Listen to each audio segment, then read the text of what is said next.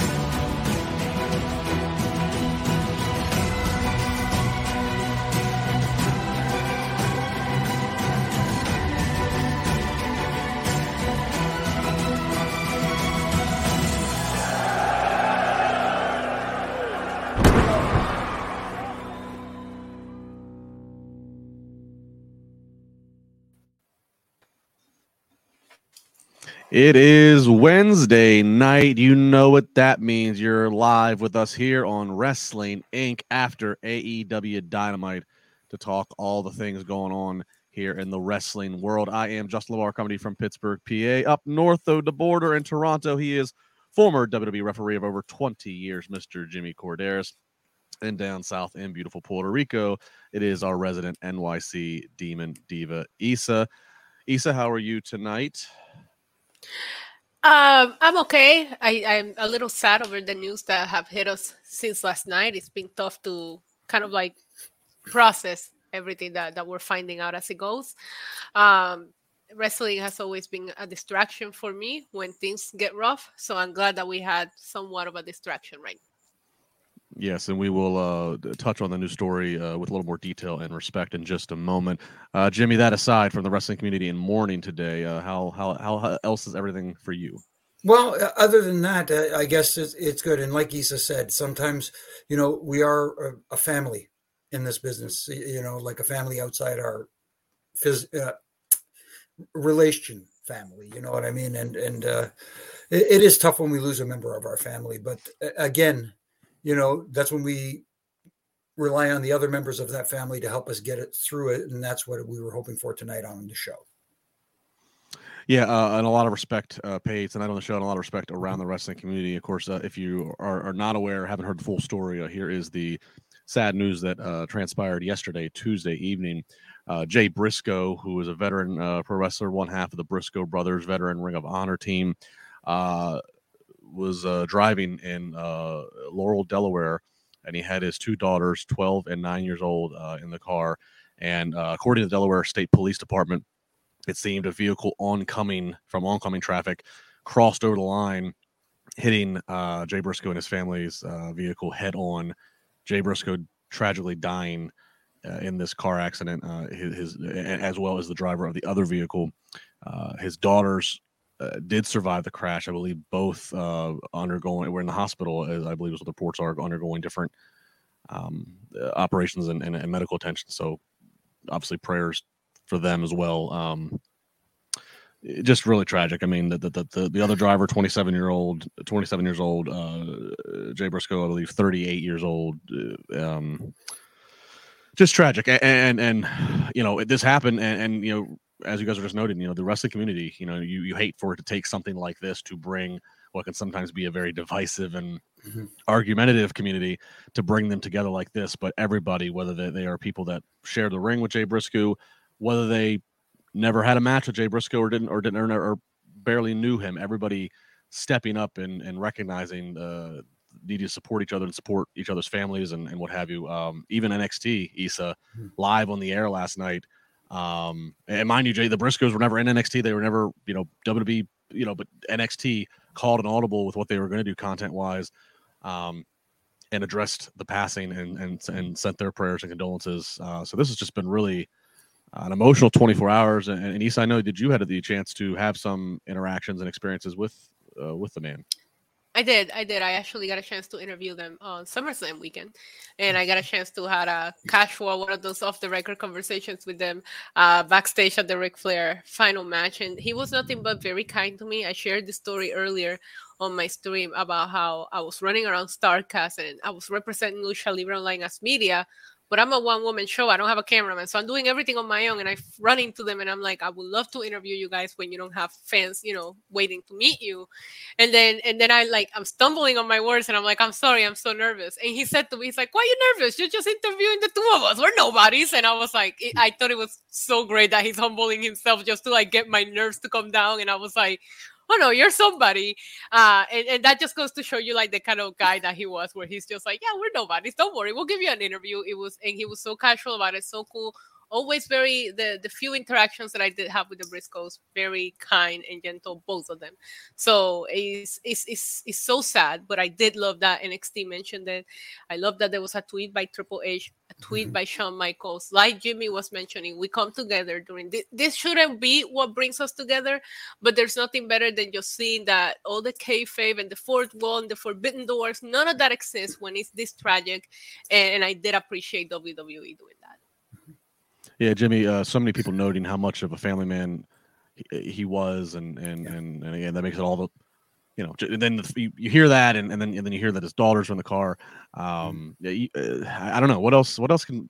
What else is there to say about this? No, it's just it, it is sad. It is tragic, and and, and like Isa said, it is one of the sad things is is like we are a family, but at the same time, bringing us all together, something like this it, it's sad that this has to happen to bring us all together in in this fashion. But at the same time, like you said, Isa, he was a great guy. I got to meet him here in Toronto uh, during Border Wars, and uh, um, I refereed a match on that show, and it wasn't their match, unfortunately, but uh, I, I, got a, a, nice warm reception from the hometown crowd. This was after my stint in WWE. So, and, and when I got to the back, Jay kind of, you know, came over and said, "Hey, that was a hell of a pop you got, kid. And I was like, you know, he was just, he was so kind and so, you know, he, he didn't mean it as a joke. He meant it, you know what I mean? It was like, yeah, yeah, he, he was nothing but, but kind to me. And, I, you know, he will be sadly missed.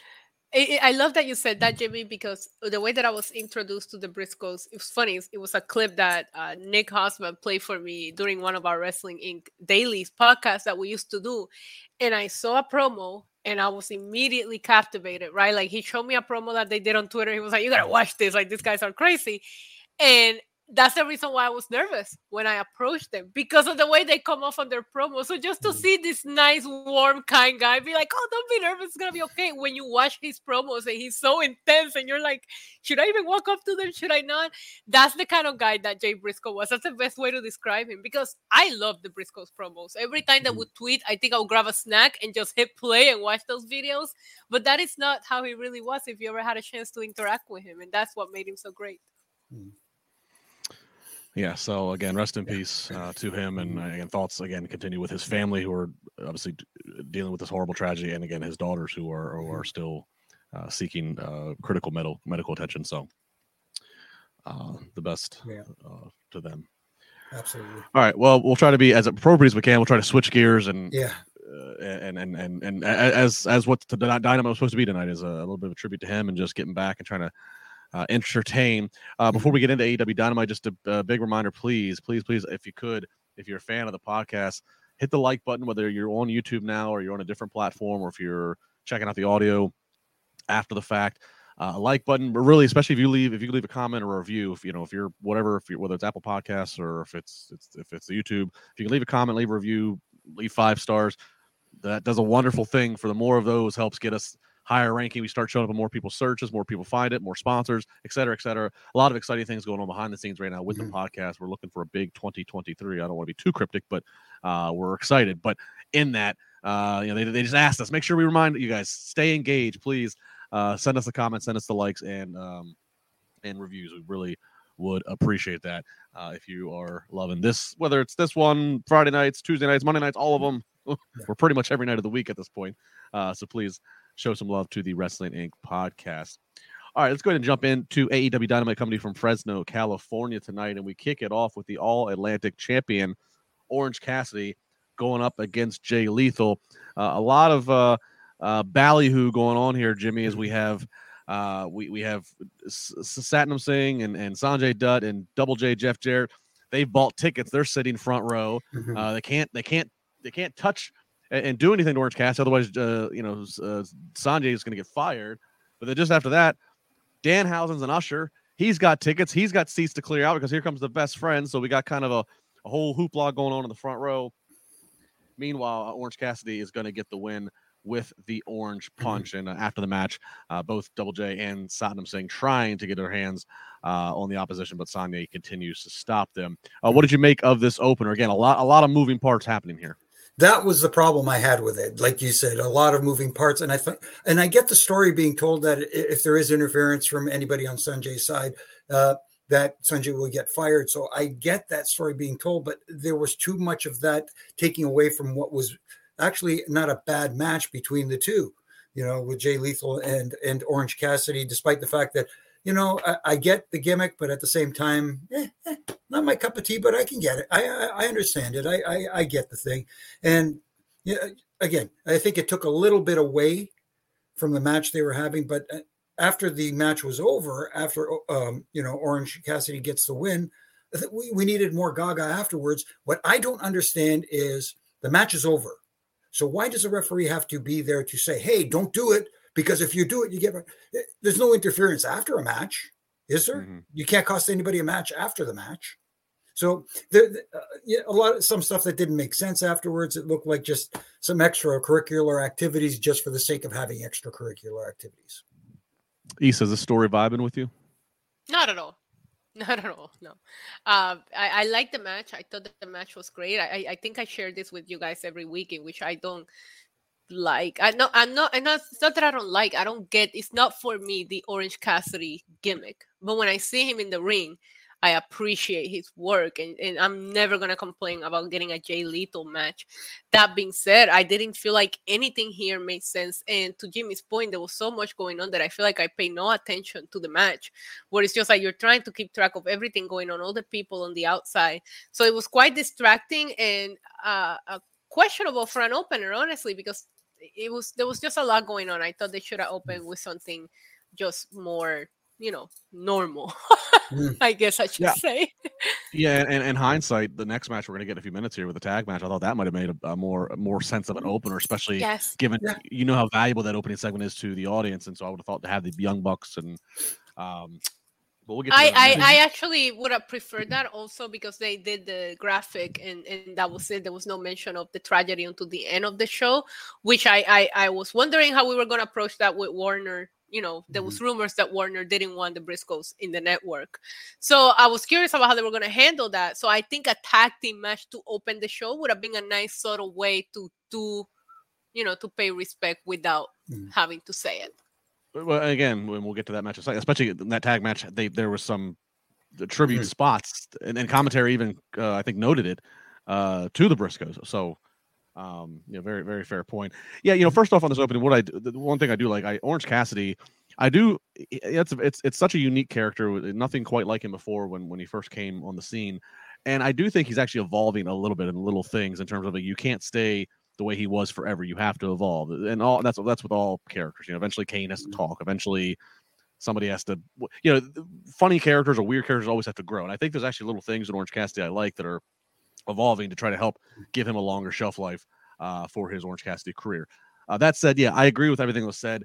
Um, weird placement with this match. To Jimmy's point of, of, of is interference after the after the match is done. Um, you know, I kind of look at this, you know, and again, it's not the, everybody's in a group pretty much. I thought when Double J came over to AEW, it was a little bit of a surprise, right? It wasn't like you know, it wasn't like that was like some big watch of Double J is going to be showing up. No, he was kind of a surprise, huge credibility. He's wrestled everywhere. He's done a lot of things, and I thought that had some really good momentum his first few weeks. But I feel like that's start. He's he's already kind of fallen. Just he's just in there. He's just an, he's Mm. just he's the vet in another group. Um, I, I don't know if it's because I don't find Orange Cassidy and the best friends the most threatening opposition to him. I don't know if that's my problem now or what, but I kind of feel like you have Double J Jeff Jarrett. If again, if you're going to have him out on TV every week on Dynamite, uh, let's get some more use out of the miles that that, that he has acquired. And and that being said, on on that point, after the match, we had all this aftermath, and the heels didn't get their heat back despite the babyface winning, and that was the opportunity for the heels to get their heat back, and that Good didn't point. happen. Good point. Yeah, I, I think if they could have finally got the ref really distracted and J, Double J could have snuck in one guitar shot and then and then Mhm. booked it out of there. Right. You know. Right.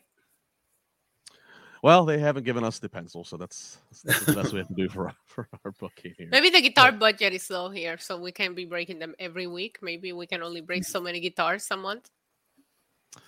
I, I mean, you know, the Khans Maybe. got more money. The Khans Yeah. got more money than Vince. I think they can afford a few more gimmick guitars. Listen, they're be. focused on the NFL playoffs right now. Okay, not on Yeah. breaking guitars.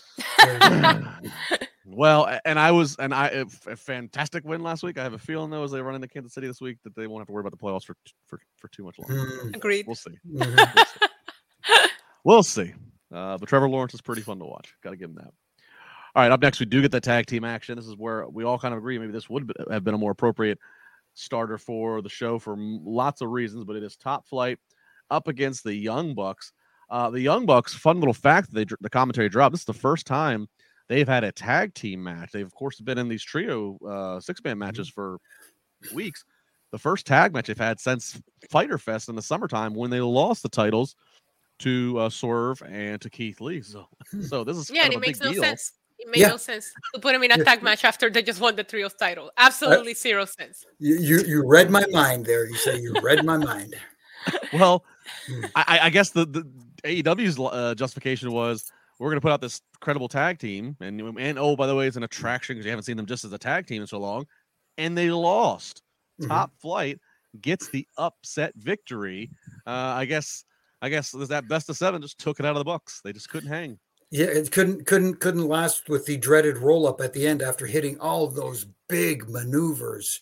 Uh, what a maneuver! You know, it's it's and it's the other thing too. It's not the only time the dreaded roll up worked again tonight. And and look, I, I get it. uh, It's a young buck style, but having all four men in the ring for such a long time in a tag match, just make it a tornado match and get it over Right. with. You know what I mean? Just it, I, I've said I've said it before. I, I would have no problem if if Tony Khan loves the old ECW. Hmm. Just say you're adopting that rule where there is no such thing as a DQ or, or a count out. So therefore, refs every match essentially only need to just pin, just, just count pins or watch for submissions. Just make just make that the thing, and then all of a sudden that kind of like stops a lot of the critiquing of well that, that guy was because then it's like well that's Right. just that that's just the rules of, of, of the AEW universe. right. Yeah. Isa, I mean, what, what do you expect now? For I mean, this that's a big deal. Top flight. I gets a- mean, a, it was- on the Young Bucks. It- I thought Top Flight looked great, and it was definitely an offset. I just felt like I liked the way that they booked last week's show, and I felt there was a lot of lack of follow up to what they presented last week, and the things that they kind of followed up on, they failed because, like I said, putting the Young Bucks here, I think the Young Bucks putting over Top Flight is incredible, and it's a great move on them. And the mm-hmm. match was great, and he had a, lo- a couple of, of spots in honor of the Briscoes. I loved all of that. Them losing in a tag match after winning the trios titles made no sense. But to your point, Justin LaBar, when they said, "Oh, they, they that best of seven was that taking it out of them," I thought it was a nice save by commentary to like still keep the Bucks looking strong because yes, we just saw them go through hell and back, you know. So, but I like that they're putting over young guys, and I thought that it was a legit surprising win for top five. But I just don't think storyline wise, none of this mm. made sense. Yeah, I, and I wonder. I, I wonder if it, when when Tony Khan you, you makes the final call, when he signs off on the Bucks losing to Top Flight, is does he actually say to the Bucks and the Top Flight? Does he actually say to them and to commentary? Part of the justification we're going to give is the Bucks are just are worn out because it's best of seven, or did he just say, "Oh, we want we want to start pushing Top Flight. Top Flight, you're gonna get you're gonna get a close roll of victory," and then and then his commentary sitting there scratching their heads just like we are. And is it is it is it is it good on is it good on Excalibur to be able to pull that one out and kind of give some? I'm really curious where the mm-hmm. motivations, uh, how much motivations are being communicated in terms of what like we're supposed to be taking away from this. Um, mm-hmm. You know, but uh, yeah, big win though uh, for Top Flight. So we'll it see. Is. It is. Mm-hmm.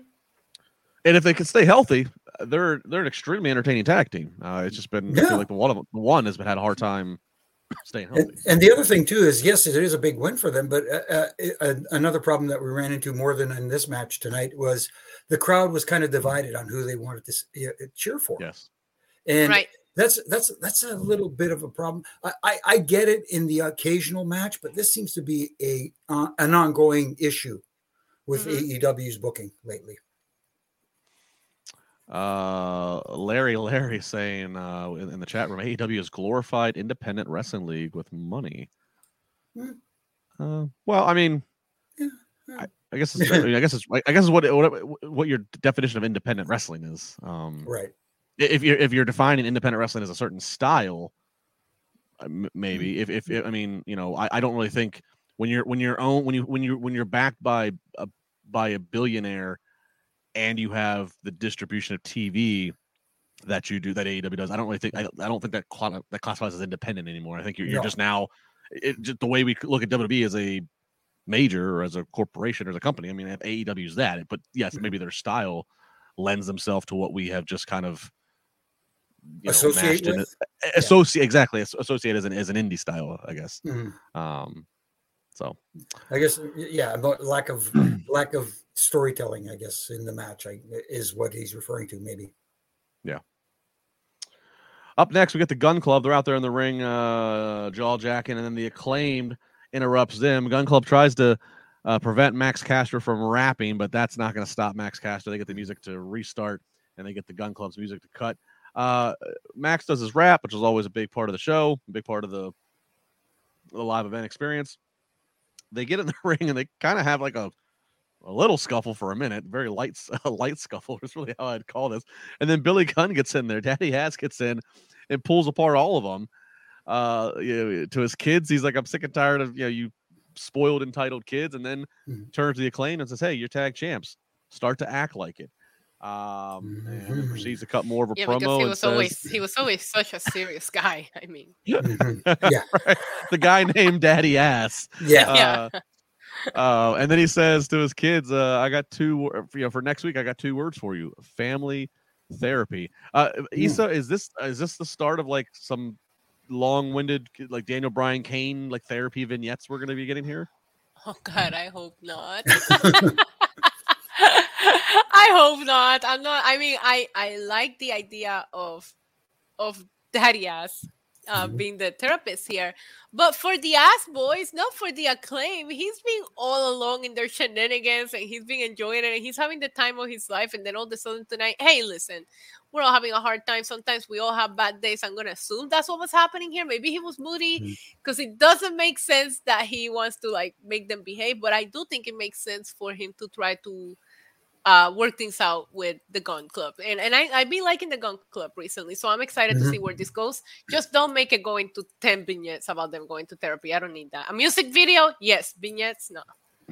Dr. Shelby, as the chat room is reminding, was the mm-hmm. therapist. Yes. right. Got the breakthrough to Kane and Bryan. Right. Uh, Jimmy, what did you make of it? This was a very like they made they made a point to give this the, the little bit of time they did, but it, it, it mm-hmm. did it was, it was it was a little awkward at times. I don't know it did feel a little awkward, and it's because now you you you're thinking about Billy Gunn Uh, you know, he's he, yes, he pulled his kids off and he gave chastised them, but he also chastised the guys he's with, who are Yeah. the acclaim. So now the seed has been planted. Could we see down the road a tag team title match between the Gun Club and the acclaimed, and Billy pulling the ultimate swerve and siding with family? You know, and that would be th- that would be a bold decision for them to do because Mhm. The acclaimed is one of their most over acts. Obviously, I'm sure I'm I'm sure I don't know for a fact, but I'd have to imagine if Tony Khan revealed the the merch numbers, I got to think the Scissor Me Daddy ass shirts Mhm. are the top three, um, definitely Mhm. top five. So that'd be a bold choice if they just if they think if they think it's ran its course and that they would depart from that. Um, but yeah, they ob- Well, it take it seems it. like they it seems like they have a plan. It Mhm. seems like because they, they made a point to want to do this to set up whatever they're going to do next week. Mhm. Whether or not they actually have that plan, we'll find out. Mhm. Uh, thanks to Chad W, who uh, sent a dollar super chat. You forgot to include his comments, Chad. If you want, want to send it in here, I'll try to I'll try to find it and keep an eye out for it. Um, and Daniel Price also in the chat room, kind of give an explanation of what he thinks Larry Larry uh, was saying. Uh, saying Larry means Khan books with a mentality like he's trying to appeal to indie marks while throwing crap at the wall and hoping that it sticks. And it's usually scatterbrain booking. Well, I, Uh, I will say this to Dan, uh, to Daniel Price. Uh, it, it does seem that he does book to a specific audience as opposed to trying to book to a grander audience. Yes, uh, you can have matches that appeal to that audience you're you're reaching right now, but the idea is to grow your audience, and to grow your audience, you have to start appealing to those outside that group. Yeah, I mean, year over year numbers should be the biggest thing you're watching. Like, if Mhm. you're not top, if you if you don't have more this at the same at the time you did last year, that that needs to that that has to be the wake up call. That's what I think he's have to keep an eye on is that is, is growth or lack thereof. Is that okay? What good is it if you have the same nine hundred thousand people that you know like this style that you're you crave, but if you're not getting you know any new eyes on, and again, as we say that, and as I as we just uh, started to guess what this daddy ass family therapy thing could be, and I and I use a WWE sports entertainment reference from a Dr. Shelby there.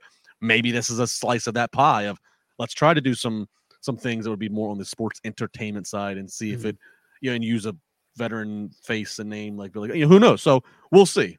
Uh, the year is early Mhm. here in 2023, but we'll see what kind of stuff uh, AEW does. But uh, I, I think year over year is absolutely you know what they need to be looking at. And, and to Jimmy's point, and I guess to Mhm. Larry Larry's point to an extent, Mhm. not just book to the same people uh, over and over. Mhm. Um, trying to see if there's any other uh, chat that we were going to pull up here. I don't think so. All right.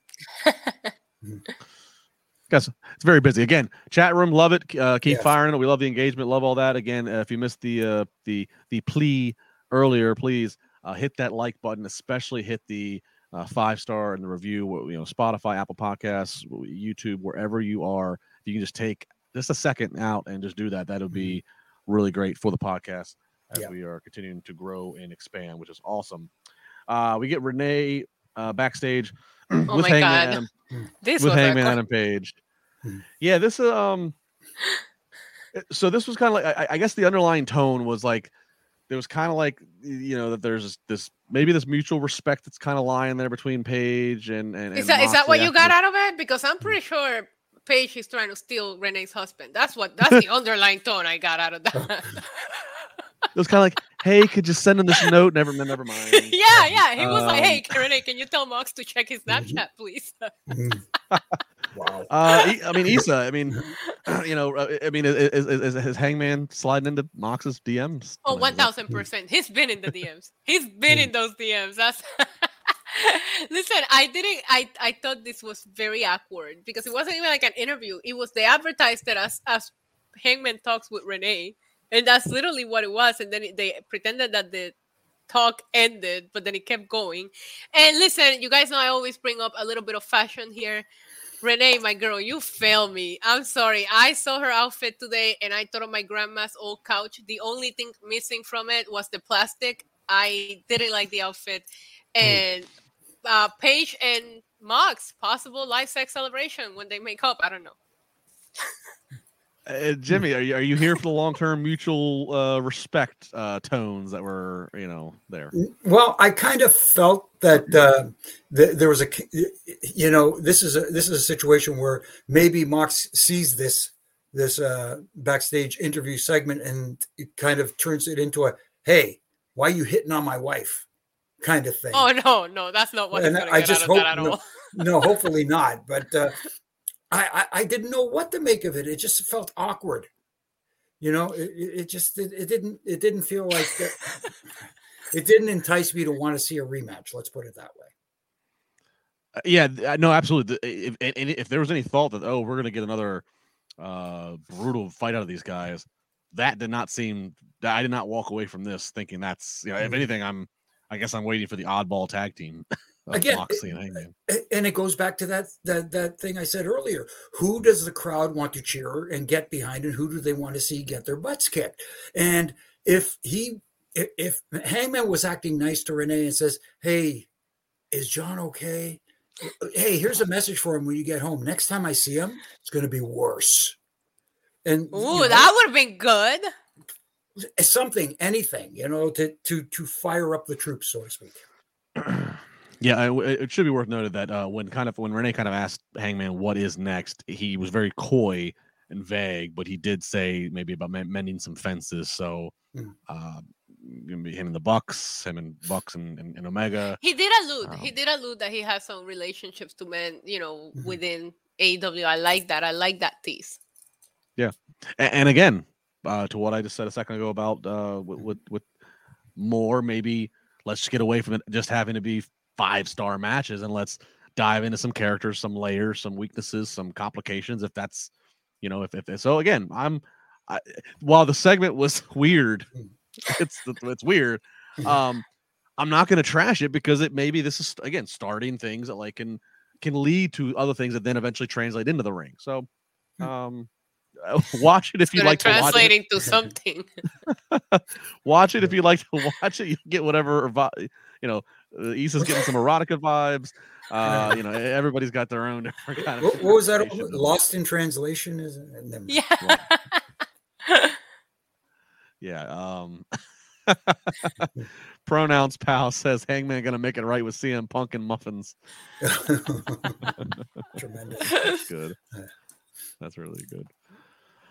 Uh, In your busy day to day life, the last thing you should need to worry about is home security. That's why I use the Eufy Video Lock. The Eufy Video Lock is a 3 in 1 smart lock, 2K camera, and doorbell. That's three functions to triple your security in one device that's easy to install. All you need is a Phillips screwdriver. And it's not just for security, it's also convenient. With keyless entry, fingerprints unlock the door in less than a second. You can also assign passwords to your family members and see them coming and going with the integrated camera. See who's at your door anytime with the enhanced night vision 2K clear sight and two-way audio. Unlike other brands, the Eufy Video Lock has no monthly fee. It also has an 18 month warranty and customer support on standby 24 7. I love this lock when I'm far from home or receiving a package and I'm laying on the couch and don't feel like getting up. For more information, search for Eufy Video Lock. That's E-U-F-Y Video Lock, or visit eufyofficial.com slash video lock to see how you can get complete control of your door.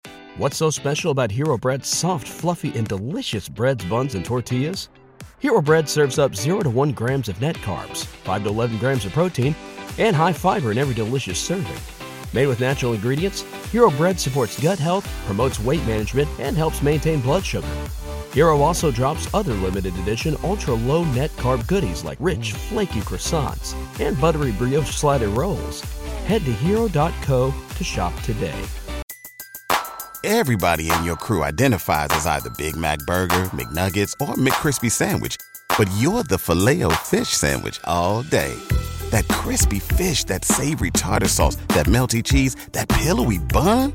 Yeah, you get it every time. And if you love the filet of fish, right now you can catch two of the classics you love for just $6. Limited time only. Price and participation may vary. Cannot be combined with any other offer. Single item at regular price. Ba da ba ba ba. All right. Up next, we get Jake Hager and his hat uh, in the JAS heading to the ring as it's going to be Hager versus Ricky Starks. Jericho's mm-hmm. on commentary. Uh, kind of routine here. Uh, you know, Starks and Hangman uh, nice, uh, you know, nice contrast in styles and looks.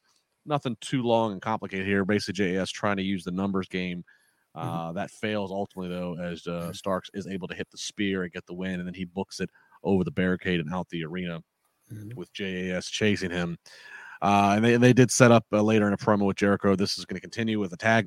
I think Daniel Garcia has um, singles match on Friday on Rampage, and then there's going to be a tag match next week of Jericho and either Garcia or Sammy versus Action Andretti and Ricky Mhm. Starks. Um, I think Ricky Starks, Jimmy, this kind of feels like, you know, even dating back to where he had his MJF promo and match, and you know, of course, he lost it. Nobody expected him to win. That definitely elevated him. The promo certainly got a new, uh, uh, you know, a new, new, new respect, I would say, for him from the audience. Mhm. But it feels like he's a guy that with this long trek until we get the next pay per view, they're trying to keep momentum. They're trying to keep him featured. But Mhm. I'm wondering, you know, wonder if they'll be able to sustain it until we get to a pay per view when he has his next real, potentially meaningful match. Right, that's the big question. Can they sustain this momentum? And he is he is gaining momentum. That is for sure. And you know, and that's a lot of it thanks to uh Jericho and the JAS. And they're doing it right, at least in this situation, I think, to get him over with and also have him go over. Because uh, you know, we we've said it here how many times before. You can get over without going over, but at some point you do have to go over to elevate to that next level. And that's what's happening with him right now but it's just a matter of how long can they sustain this before he gets that opportunity to be in that position where maybe he does face an MJF for the uh, World Heavyweight Championship, but that's going to happen after the Bryan Danielson situation. Right. Issa, are you still uh, feeling absolute Ricky Starks? Yes, I feel absolute. I love the spear that he hit on Hager tonight, and I'm not a big fan of the smaller guy doing the spear, especially on a bigger guy. Same. Same. the same. camera angle and the way that he came at Hager, it was probably the first time ever I bought a spear finishing, you know, from from the size mm. differences here. I've always liked the spear coming from the bigger guy. But I will say that was a 10 out of 10 spears. I didn't like that finisher for him. I liked it a lot tonight. I love him running into the crowd. I think he knows that he's a very organic baby face. People want to cheer for him, and he's knowing this, and that's what's gonna keep that momentum going. If he takes advantage of that connection that he's got with the crowd, he's doing the, all the right things right now. It's a matter of how long do we keep it going. Let him work his way back up. He already fought MJF. You know, we already moved on from that. He needs to go to the back of the line, literally Mhm. speaking. So let make let him, you know, work his way back up. I'm happy with how they're booking Ricky Starks. Yeah, I, I- I mean, look, AEW is starting to develop a, an interesting line of baby faces that are mm-hmm. going to be knocking on MJF's door. Obviously, Bryan Danielson right now. Adam Cole came back last week. We didn't mm-hmm. see him tonight. Ricky Starks is, is Of course is not. Why up. would we follow up with anything we did last week? Justin LaBar, come on. Oh yeah, yeah. yeah. Uh, and I, I'm so I'm so glad you said that. I am a I am a a, a, a, a stickler with the spear. Okay. Yes. Yeah. And, and I have to be careful because I have a Canadian here in the room, Mhm. and another another Canadian did a forward in his book. I'll even admit when Edge started doing the spear way back when in his singles career, I wasn't thrilled by it because I'm like, he's a big guy in life, but in pro wrestling, he's not the build that I want to see doing a spear. And so that always, I always had to get used to guys in the, the, the transition of guys not built like Goldberg or built like, you know, doing spears. Um, I'm, I'm real, I'm real picky with him. Like I love the way Bobby too. Lashley, Bobby, I get- Bobby I- Lashley has a great spear. Yeah. Yeah, yeah. how I he get it. rolls I- forward. Yeah, I get exactly what you're saying, but in, in the case of Edge, I have to defend my boy here. Uh, So go ahead. you know, you, you know, he he did it with a lot of oomph. He put everything into it, and it looked like he was throwing his his everything into it, which which at least made it work. You know Yeah. what I mean? As as you know, as he got a little bit more fuller, I'll get, obviously. I'll say this for, it I'll say this for Edge too. I'll say this for Edge too. The facials and the whatever in the corners he'd be doing the gear to, to, to pump it up. the Good intensity. Yes. the intensity. Uh, They I all once wish they told could have Roman Reigns intensity when they do the spear, but they'll Mm, get there I was someday. I was I was waiting for, uh, for that to come. I was waiting. Uh, I, I I once told Rhino that he has a terrible spear, and this was his response. Spencer Slade beat Rhino, and Rhino scored one more! Rhino just scored one more! Almost out of his shoes! Almost out of the shoes, uh, almost out of your existence. Yeah. My- that was a heck of a spear you took. we should never play that every time we get a super chat. You know, Never never criticize a spear again. There you go. Never criticize. No, that was that's uh It ain't fake. How do you How do you feel afterwards? No, I legit, I legit, I, I, there's a minute, um, I had to gas for air a little bit. Yeah. Mm. and it's not, and that's not, the, and that's not saying like Rhino, like, it's not, doesn't- it's not saying Rhino tried to hurt me or do, or do anything, whatever. Mm. He's just a big guy, Big and as I said to somebody, I'm like, I'm like, there's no avoiding. He he has to hit me. He has to touch me. There's no avoiding a guy that big moving that quick in that Mhm. space. That's Uh, what she know, said. Oh man. Mm. you know, we're, we're in an 18 by 18 ring. He's coming at me fast. He, th- y- there is no, I mean, there's just no avoiding. Yeah. Qué fuerte. I know sometimes. Yeah, yeah. Sometimes, sometimes it, it, there is occasions where sometimes the talent forgets that managers, seconds to the ring, referees, uh, well, at least some referees aren't in-ring talents. And, you know what I mean? And uh, like, uh, somebody should have told Vader that when he headbutted me and chipped my tooth. But anyways, Oh, Oh, oh, you never told that story before. Go ahead. Oh well, it was. Um, I think it was his television debut after the Rumble, uh, and he was wrestling Savio Vega, and uh, he hey, does something. Savio. He throws Savio out of the ring, and then you know I get in him, I get in his face, and he grabs me and he headbutts me, and he's hanging. on I had the, when I had hair back then, and he's hanging onto my hair. He won't let me go down, and he headbutts me a second time, and I felt it, and I went, "You got to be kidding me!" And he shoots me out of the ring over where Savio is. And Savio goes, "Are you okay?" Because I guess he was what he could see the screen from where he was. I said, "No." He says, well, he put his arm around me. He just said, "Stay here, brother." But yeah, yeah, right there. It's fixed now, but yeah, That's so crazy. You know what's crazy is that I remember that I'm. Uh, it, it was '96. Yeah. because you're right. I think because he had just because I remember Vader coming in. Uh, I was always a WWE or WWF guy or Mm-hmm. kid or whatever, but I knew, you know, I, I knew all the things going on. I had seen Vader. He's so like Mhm. you don't forget seeing Vader on, on another wrestling show, and so him coming over to WWF, I thought was the biggest deal. And I remember his first match after Rumble being Savio. Savio, That's yeah. Yeah. And the guy who was starting to lose his hair in the back, yeah, But still had the sides where he could hang on to. that's awesome. Mm-hmm. Shout out to Savio Vega, one of my favorites. Good dude. I love. He's the Savio. best, the Shout out to best. Savio. Theo Savio. I'd love to like see. like to I'd love to see Savio Vega at the Raw 30 next week. That'd be cool. That'd be fun. Right? He's busy with IWA here, though. That's awesome. An Issa and Savio podcast. That'd be fun. Oh yeah, that would be fun. I'm gonna, I'm gonna go approach him. there you Make go. that happen. And I mean, like, Theo Savio, I have an idea. Justin LaBar pitched it. I've never met Savio. I I, I, I don't think I, I, I, he's one I'd love to meet. He's he's somebody. I'd, really good guy. Really good guy. Awesome. All right. Um. Next up, maybe match O the night. Bryan Danielson, of course, in his Maybe. continued maybe maybe you know you know Mhm. you know maybe Gu- gu- guys know what they're doing, kind of. Yeah. Bryan Danielson in his quest to get to MJF, he's going to continue taking on these opponents week after week, taking on Bandido. And uh, this was a wrestling match. You had some technical wrestling, you had some hard hitting, tremendous showing of core strength, Mhm. um, drama. Is he going to get to the rope? People actually bu- uh, some hook and lines there of wondering, oh my god, is Bandido going to actually get this one on on on on Bryan Danielson? Um, and I'll also say this: we criticize WWE for doing this, and I'm glad that AEW doesn't. WWE, as we always joke about, uh, Jimmy on Monday nights, you, you know when commercials coming. It's like they get to like this pit stop part of the match. Mhm. At one point, AEW tosses the picture in picture. I The know. crowd is on their feet, fever pitch. Right as they toss the picture in picture, somebody's jumping on the top rope to do a springboard. I'm like, what is going on? Go back to Right. the, go back to the match. Yep. Yeah. Um, Yeah. so I mean, they they really the intensity they kept Mm-hmm. it going here. Uh, finally, ultimately though, Bryant is going to get the wins. Uh, he's going to get the win uh, after hitting uh, the flying knee. Um, uh, Jimmy, the crowd though, a little. I mean, you know, ultimately still. The, the men shakes hands. There was a Ring of Honor kind of code of honor Yeah. thing. Bryan at the end, but there was a there was a portion of the time where they were firmly more behind Bandido than they were Bryan.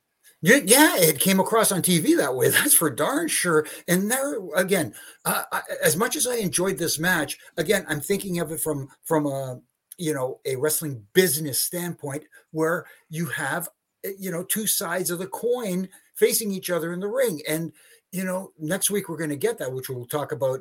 You know after this. But during this match, again, the crowd seemed divided, and at some t- points looked like they were more on the side of Bandido. And like you said, the you know going into this match, I thought to myself, well, obviously uh, Bryan Danielson is going to win because that's the story leading to him versus MJF eventually down the road in the one hour Iron Man match. But at the same time, there were a couple of times in the match where they had me where I said, "Ooh, Mhm. I thought that could have been it." Yeah, yeah, Isa, this um, you know, again, it's it's kind of predictable. You know, Bryan's going to win, but they're they're certainly making the most of uh, him out there. Yeah, I, I Eh, they they're definitely making the most out of it. And he just made Bandido look like a million dollars, and the crowd being so behind Bandido. I feel like mm. Bandido walked out like the winner here, even though he took that pin. He looked incredible. The entire crowd is behind him. If you're a casual viewer, flipping channels, you're gonna see Daniel Bryan. You might remember him. You're gonna stop. Bandido made an impression on you tonight. I mm. love the bilingual crowd. I was here for it. I heard all the mm. chants uh, pop for that.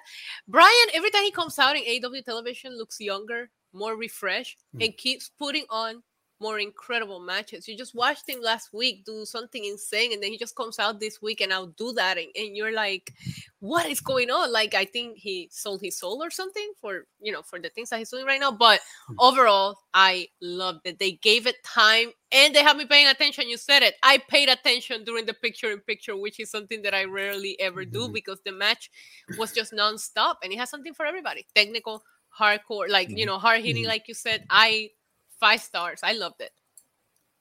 Yeah, uh, and and to to your point, he, he is drinking from the fountain of youth, and it's crazy to think this is a guy that, um, I know.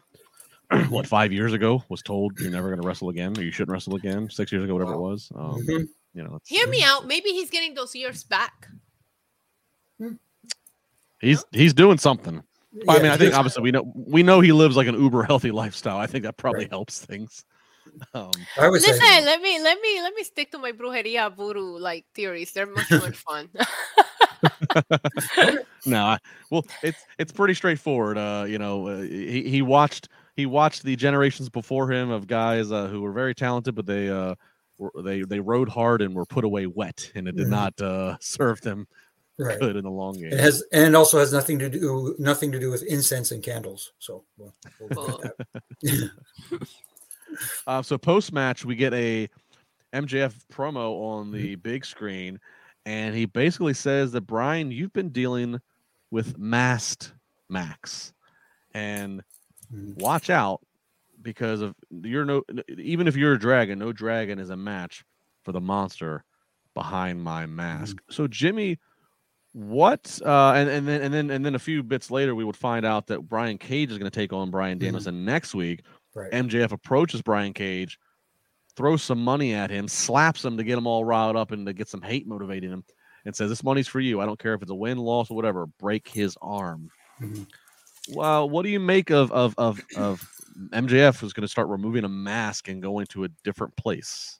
Well, that's what heels do. They tell you stories like that and they make you go, Oh, come on, man. You're not that monster you think you are. But uh, they believe that they are this monster. And, and MJF is doing it right. He's getting people to go, Come on, man. And then you see him later hand that envelope of cash and also saying, This is more cash than you've ever seen in your life.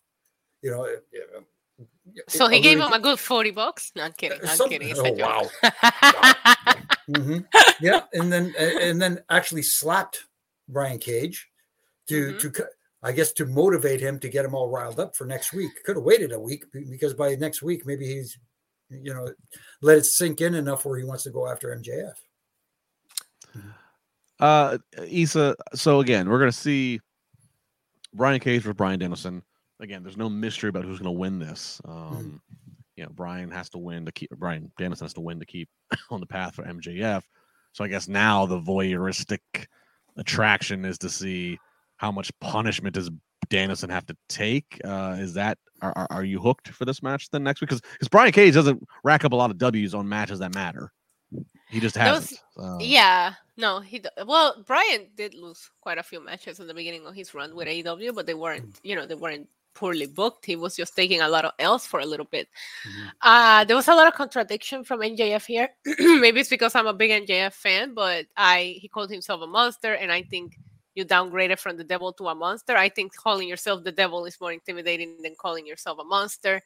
I didn't like him approaching uh, Brian Cage because the first thing that I thought watching him approach Brian Cage with the money is like, you had a monster, you mess all of that up, you have Wardlow. So there was a lot of things that today took me back to what MJF has been giving us up until this point, and I just had to call out. That's that's what I got out of this out of this uh, promo. I Ca- feel like he downgraded and and he's trying to find a different monster now. I hadn't even thought of the of the devil to the monster thing, but I think that's a great that's a great call. if we want to get literal about things, um, Right? the, the devil's supposed to be the ultimate monster. Um, Right. True. Uh, a- a- another thing I'll call out with is if we were going to do this is I couldn't help but um, you know they they've they've decided to use you know you know now Cage is he's with the, the Prince Nana and you know Prince Nana's gimmick Mhm. is he's like you know rich African you know royalty or whatever, Mhm. uh, and it's like so you walk up and say this is more money than you guys have ever seen, totally kills the, the rich Mm. African dudes. Right? gimmick. Good point. I Unless didn't even think unless- about that. Unless he's trying to say that he's more rich than an African prince. I don't know. Whatever the heck he's know. trying to. Yeah, but uh, it's interesting. Uh, you know, you just something just struck me. You know, you, you give somebody the pencil. You know what I mean? And and Yeah. going into this match next week, what if it were you know where Brian Cage goes out to hurt him and in the attempt to hurt Daniel Bryan gets disqualified, causing you know that pain and and you know MJF Well, goes MJF comes out and says, you know, hey, you you you you lost the match. He won the match. He says, yeah, but I did damage. You wanted damage, you got damage. Well, and that would, and MJF even I said was he didn't gonna care. say he he should say I already got the money, so why would I hurt him anyways? He should have paid him Well, after. and MJF even, he should have. MJF even said, "I don't care about wins or losses." you know, he just said break his arms. You know, so like that would be That's the a good DQ point. thing. The DQ thing is fine, except uh, Jimmy, like it, it, it- depending on how they do it and what's around it on the show, Mhm. we'll be screaming, "Oh, that was a DQ," but this over here wasn't a DQ earlier. So that's Right. Of course. You Well, they tease, they did tease a count out tonight too. So, anyways, never mind. yeah. I'll, I'll I'll throw one out, one else out there as we fantasy book here. Um, Mhm. So MJF talking about a monster, and you know, you start wondering like, you know, what else is he going to throw at, at Bryan Danielson? is this been part of the plan the whole time, or they'll try to spin it as such that if they didn't capitalize on Wardlow as the babyface, is War is you know Wardlow's not been seen right now? Uh, Do you leave him away? His absence, you know, let let the people forget about it. Does does Wardlow resurface and and is maybe back with MJF at one point? And and I mean, if you're not going to make Wardlow your top, uh, if you're not going to run with, with him as a babyface, like is that something that they could entertain? I, I guess it is. uh, Sorry to cut you off there, Issa. It looked like you Okay. were. Uh, but um, at the end of the day, the only way to salvage uh, Wardlow is not to turn him heel, but to eventually have him get his revenge on MJF while MJF is still champion. Right. That's that's that in my opinion. Otherwise, you know, turning him heel looks like a move where, oh well, you know, we kind of screwed up on the trying to make him a a, you know big time baby face, so we're just going to make him heel. That's how it would feel to me. Uh yeah, I, I I just I'm I'm still so frustrated with the way they book Wardlow, his TNT title run, and the fact that the last time we saw him on television, he was getting his hair cut, and we haven't seen him ever since. Like the whole thing. Uh, hopefully, when he does come back, he looks he's gonna look good, but I'm I'm gonna miss the hair. Uh, but I hope that they put him in something. Uh, sorry, Jimmy. they put him on something significant. I just want to see him on a on a big storyline and gain some of his momentum back. But uh, absence does make the heart grow founder, and not seeing him might might cause those pops to start coming back because the pops went away towards the end. Mm. Mhm. Yeah, I'll be real curious. Talk about booking and booking to indie fans and this and that.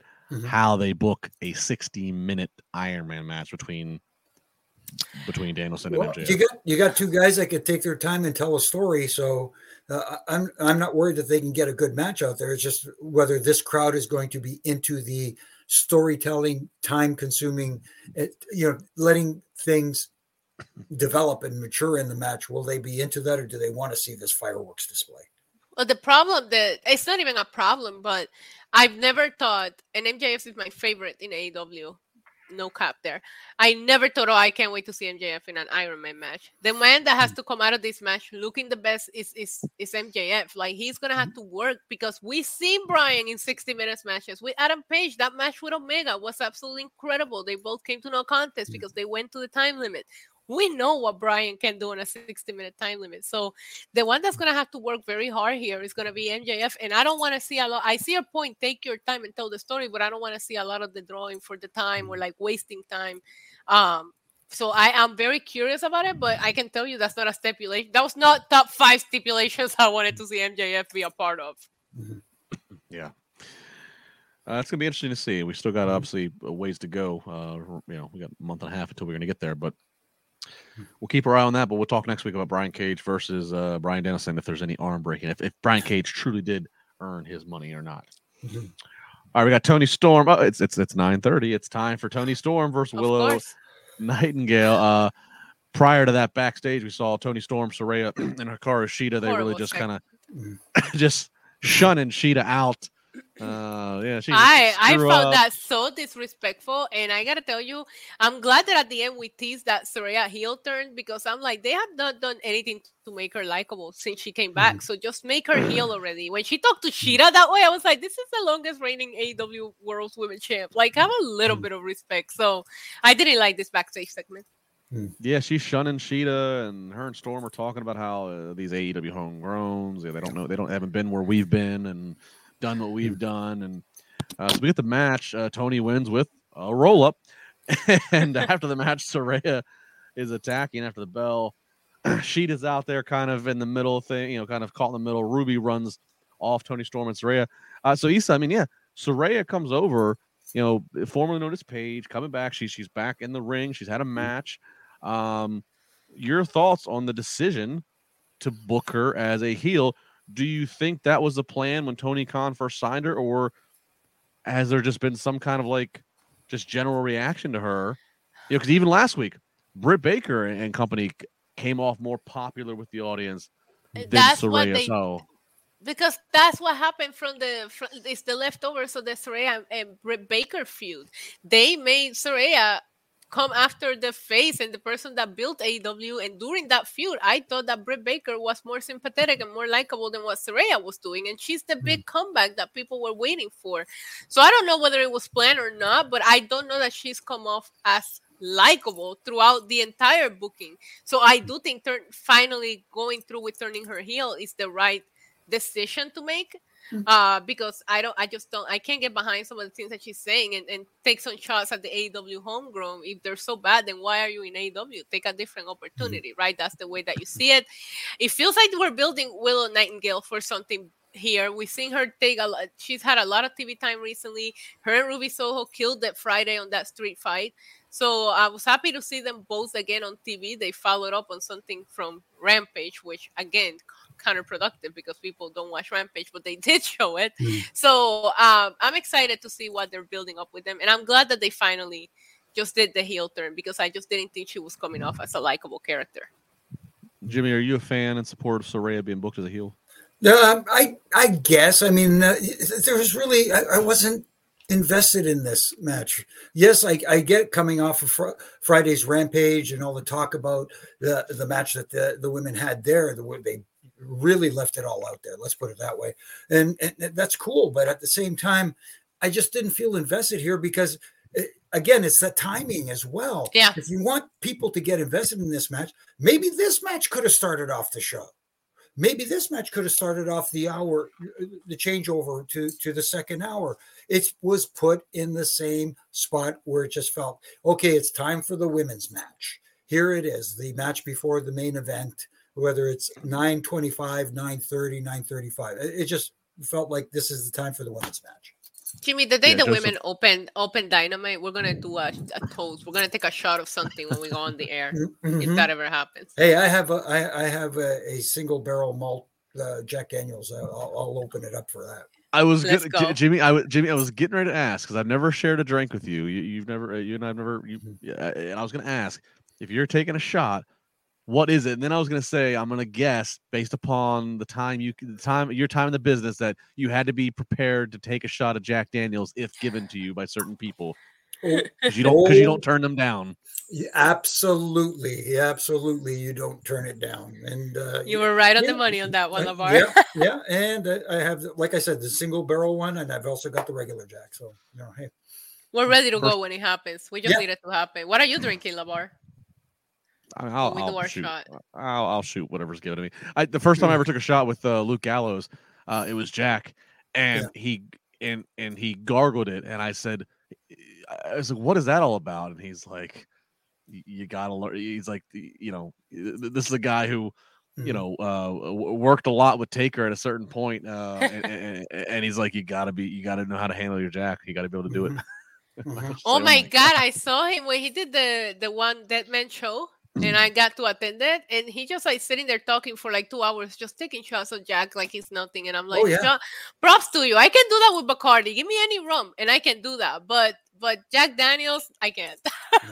Yeah, it's it's the drink of choice in wrestlers' court as well too. so. Yeah. Yes. oh, interesting. Uh, Joseph Boza had a funny uh, super chat earlier. He goes, uh, "If fans didn't want Dr. Britt to be champ, Soraya would still be face."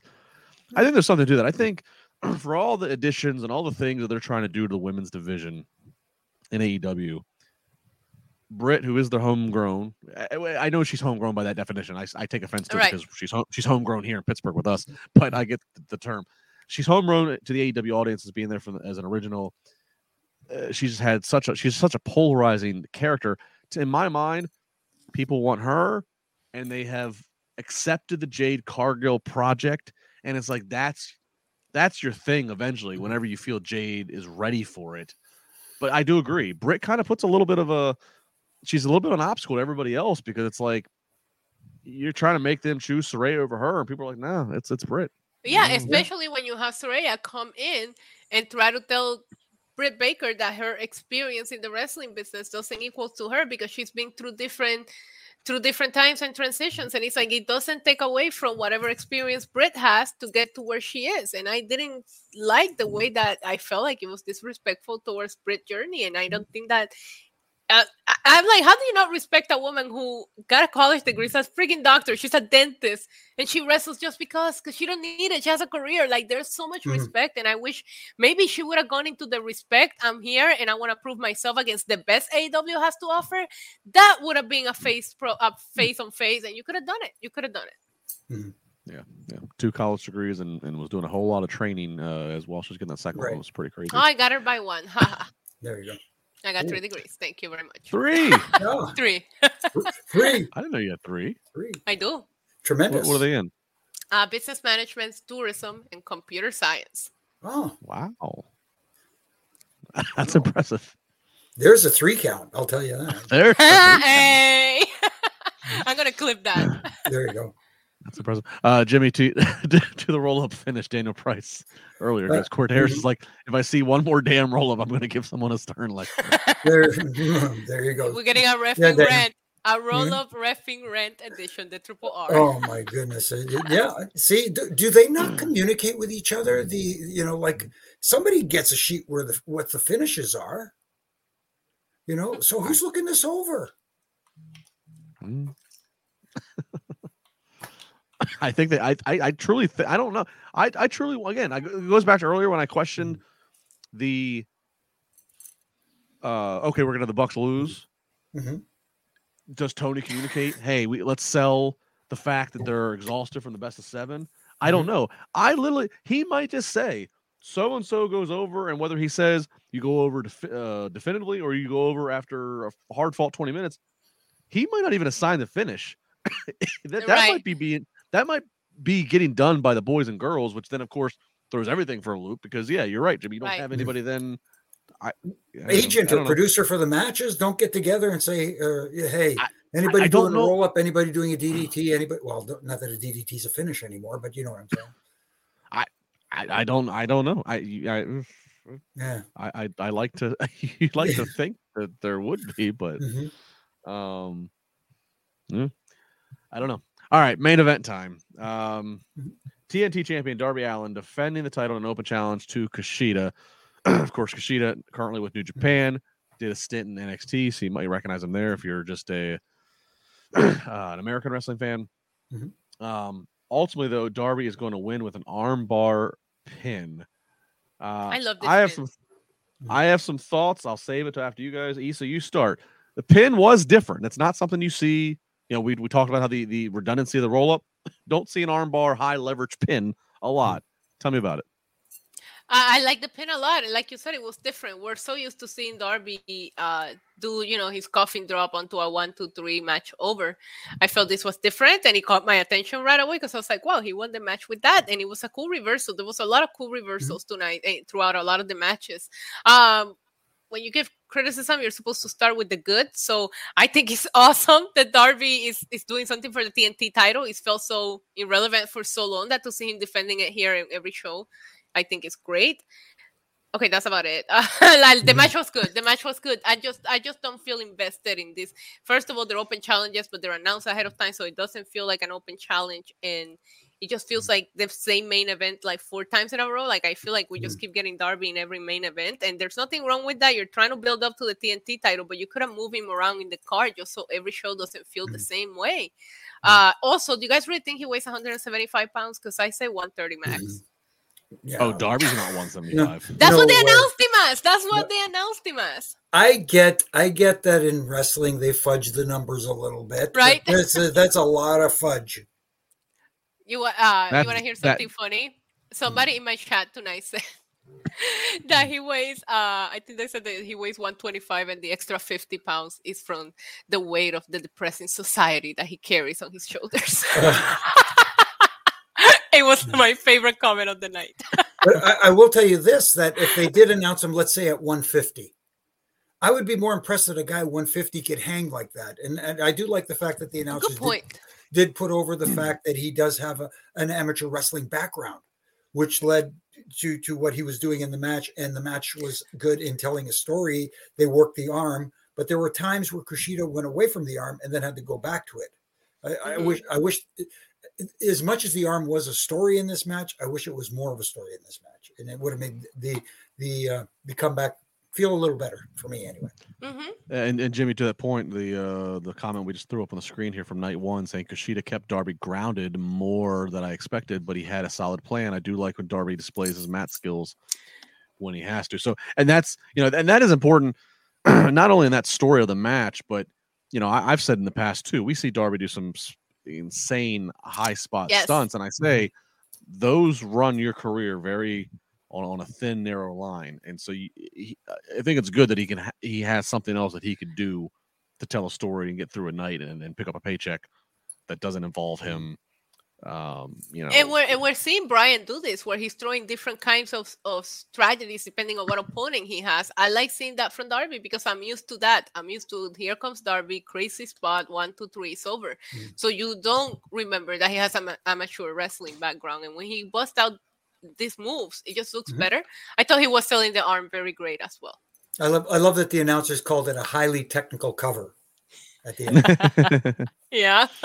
yeah, yeah. I mean, commentary really uh, for a win tonight uh, with a lot of yeah, uh, good commentary. aid the things. Yeah. Um, so a lot positive to talk about there with the main event. I guess my one thing, it's just you know, uh, my, my, thing I'll throw out here that I remember I couldn't help but sit here and think about is that I understand that that there's a working relationship with New Japan. You know, I understand, and, and, and who knows where the tab's at, meaning who knows okay, eh, um, Tony Khan let Omega go to Wrestle Kingdom, you know, so uh, he has to put a New Japan guy in the main event of Dynamite. I, who I don't know what where the tab's at, so I'm I'm, I'm, mm-hmm. I'm openly saying I don't know where the tab is at of what Tony has to fulfill. That aside, just from the theory of of the whole concept, the whole Forbidden Door concept, mm-hmm. you know, I can't help but sit there and think to myself, you have this huge roster, and it's a story it's it's not just a story amongst analysts and pundits like us. Hell, wrestlers even make little snide comments on social about this. You have this huge roster that is fighting for airtime. you have some some really amazing talents that don't even make it on. You know, where's Miro? You have these talents that don't even make it to TV, and you're occupying a main event spot to somebody who's not even one of yours. It's it's just a loan, just a rental for a night or for for a week or whatever case. You know, so I can't help but think like he said a rental it's it's a, it's, it, it's a bold strategy. Are you mm-hmm. making another sexual reference? Rental for a night? No, mm-hmm. no, no. Mm-hmm. I've I've rented uh I rented dresses before, and I think that's funny. No, but that's why you that's why you made me think about like those dresses that you rented only wear once and send them back. Uh, yeah, the the, yeah, the. The, the, the, the, rent the runway deal. Yeah, yeah. But but uh, as far as what you just said there, Justin, that just goes to because their logic is our audience, our core audience, the ones we are playing to, know Kushida, and and and they're you know that's the audience they're booking towards, and they're not thinking outside the box and out, outside that bubble. And I think that's one of the things they have to start thinking about is thinking outside that that box or outside that bubble. Yeah. I just I mean it's just a bold strategy that like what you know what you know, like just what are those guys what are those guys and girls that aren't being used thinking? When it's mm-hmm. like i'm under contract with you. And yeah they're getting paid so they can only complain i guess so much. They are getting you mm-hmm. know a guaranteed check every two weeks. But it's like you're opting not this investment you you're you know you're tied to the you know and tony khan also tony khan's been a man of the term terms of, of agreements meaning he doesn't just cut people whenever he wants like wwe has. If you have a three-year deal even if he's done using you and you have six months left in your deal he's allowed your deal to to to run its course and he's continued to pay. It's a there's some questions business wise is it whatever but it, it is a stand-up kind of move to do. Mhm. And i give him props for that so it's like you have these talents who you're paying any which way already Mhm.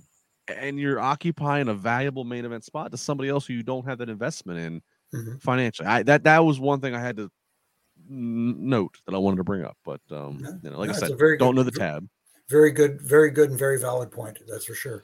And if you want to talk about Hmm. uh, talent that they have that isn't being used on on the striped shirt side, uh, why haven't I not seen Mike Posey referee a match on Dynamite? I only see him come out to do the pull aparts. Mike Posey is a That's a decent good enough referee. Yeah, why is he? Why isn't he not doing television matches? I'm sure you know. Is he on Rampage? He's on Dark. He's on, but he's not on Dynamite. I don't get it. can i i i wondered this um jimmy uh Hmm. and uh, same can be said in a way you know Kyoto had like a little cameo reffing for AEW for a minute And Brian like, Hebner. and Brian Hebner. I and I and I and, and, and me put it this way. I know you know these guys. Obviously, uh, cheap plug. Jimmy's doing uh, a podcast right now with on Bri- with Brian Hebner, and also Mhm. you don't have to. You can take the fifth and not answer this if you don't want, because I don't want to. Whatever. Mm. But I, it- makes me wonder: Are some of these veteran refs who have been around the block? Uh, Roman agrees. And some of these are Mhm. some of these veteran refs who've been around the block and who are brought in for you know a little usage, a little little rub, so to speak, in AEW. Are they like questioning and trying to point out, hey, from an official standpoint, this doesn't quite really make a lot of sense. Let's tighten some things up here, blah blah. blah. And is that not being responded? Is that is that i- i- the boss not being real receptive to that? And is he just kind of? It could I, I don't. No, I, I, I- that's I part know of what what I you- wonder. no, I get what you're saying, and I wonder the same thing. And and and I can't speak for the boss, but I know uh, when he was questioned about the refereeing situation in in AEW on Busted Open by by uh, Bubba slash Bully Ray, Yeah, that one. he took yeah that didn't go very well at all, and he said, "Well, our audience doesn't care about that." How could you? you come on, Yeah. you know th- th- that's not the response. You know. Anyways, I just it, it didn't sit. yeah, well. your your audience doesn't. Your audience is not going to grow. right. That, that's the that's the you know. Uh, and, and don't get me wrong, I, I, as much as I value uh, having good referees in the ring, it's not about the referees. The referees help the talent tell their story, as I say all the time. You're a piece to that puzzle, but you are not a focal point. You are not a distraction unless you're meant to be in the, whatever the story is being told. Well, and the ridiculousness to it uh, of of, of that that that response that he gave of our audience doesn't care. It's like you're in the business of storytelling. Good good guy Make versus them bad care. guy. Yep. Bad bad you you you- you need to have good bad guys. Every good thing, every every Mhm. you got to have good bad guys. There's no it's it's extremely hard to have bad guys if there's no rules to break. If if, if, if, if, if there's no if there's no punishment for a crime, what makes a murderer a bad guy in a movie? Like you know, it, it- so it's that that it's just when you go to the ba- very basics of it, it's just uh, it's an asinine Yeah. you know approach. Right. Yeah, he doesn't take Um, criticism very well, from my understanding. Yeah, Ethan Cruz may be the tweet of the night or comment of the night rather. Hmm. Miro has had more appearances on Total Divas no. than AEW. Oh wow. Somebody tally it up. I think I think that speaks volumes right there. Somebody tally it up. Hmm. Let's get the stats. All right, that is AEW Dynamite tonight Mhm. from Fresno, California, and uh, AEW does, of course, go off the air on commentary, just giving uh, again uh, condolences, and thoughts, and prayers Yes. to Jay Briscoe and family. Many of the, the we did not mention that many of the talent tonight had black armbands Yeah. uh, with his name on it, paying tribute. So, and, and as we, we alluded to at one point in this show, uh, in, in the tag team match between Top Flight and Young Bucks, there were some Briscoe brothers uh, spots thrown in there. Mhm. So, um, uh, you know, not, not to not to end on a down note, but again, just to acknowledge that was, of course, uh, very much recognized tonight uh, in paying tribute uh, to what has just been a tragic, uh, uh, a tragic moment in, in the pro wrestling community in the last 24 hours. Yes. Uh, all that said, though, thanks to everybody who's been here with us tonight in the Mhm. live chat. Again, thank you if you're checking us out after the fact. Again, I push it, leave a comment, Mhm. leave a nice review. You know, maybe we will start leaving. w- w- Maybe we'll start reading reviews on, on the air. I don't know. cool. tweet us. be great. Let us know where in the world you are. How are you enjoying this podcast? Do you listen live? Do you listen in the archive? Are you cooking? Are you cleaning? Are you driving? Are you ignoring your boss? Are you ignoring your teacher? Are you ignoring your spouse? What are you doing? How do we get you through your day? Would love to know. Isa, give me the cheap plug. Where can people find you right now? everywhere. I'm trying to take over the world easily. Lucha Mhm. Libre Online. I'm here on Wrestling Inc. on Tuesday, Wednesdays, Fridays, my own YouTube, NYC Demon Diva. Uh, also, I'm doing a new podcast called TLR, TLR on Know Your News. That's on Tuesdays. And that's it. That's it for now. Cool. Oh, and Yellow. Jackets Buzz with Glenn Rubenstein. Don't forget. Mm. Give me, give me this. Give me the deal. What's what's this deal on Know Your News? That sounds fun. Oh, that's actually we just talk about pop culture. It's one of the few things that I do where I'm not talking wrestling at all. It mm-hmm. always ends up coming back, but it's fun to sit there and talk about the big news going on in the world of pop mm-hmm. culture. That's on Tuesdays at 3 p.m. on Know Your News. Oh, very fun. Very mm. fun. Jimmy, give the plugs. You know, uh, all the social media platforms. I'm here on Monday nights and Wednesday nights. And, uh, you know, uh, you can catch me on my social media platforms on all of them doing my ref and rant from Monday to Friday and just having a little fun with that. And also now I'm doing uh, the Refing It Up podcast with Brian Hebner and RJ. And we're having a little fun. And this week's topic uh, is Matt Hardy. And we had John, uh, his Oh. co host, uh, John Alba, on with us, who's a, a Matt Hardy historian. You want to know anything about Matt? John he's Alba's great. He's Yeah. great. Yeah. Got great hair too. If I'm jealous. Yes. Yeah, told John I exactly. wish- hmm I've always told John I wish I had his hair. Yeah. Very good. Well, uh, thank you to everybody. Of course, you can find me at Justin LaBar across the social medias uh, Monday night, Wednesday night, every week here on the Wrestling Inc. podcast. Uh, myself, Jimmy, and Jack will be live after the Royal Rumble, so that'll be a big one uh, to circle. I wish I circle on your could join you, but I'm gonna be there. Sorry. Oh, Oh. maybe maybe maybe you can do a little cam. Maybe maybe we'll give you a little countdown, Rumble style. You can do a little run in. Uh, cameo Send me, send me the link. Send me the link. Uh, uh, you have to wait till I go outside of the Alamodome because you know the signal in that building is the worst. I. I, I I have experience on that one. That's Yep. for sure. uh, for uh, Wrestling Inc. podcast on Monday and Wednesday again, big pay per view at the end of the month, uh, pr- premium live event.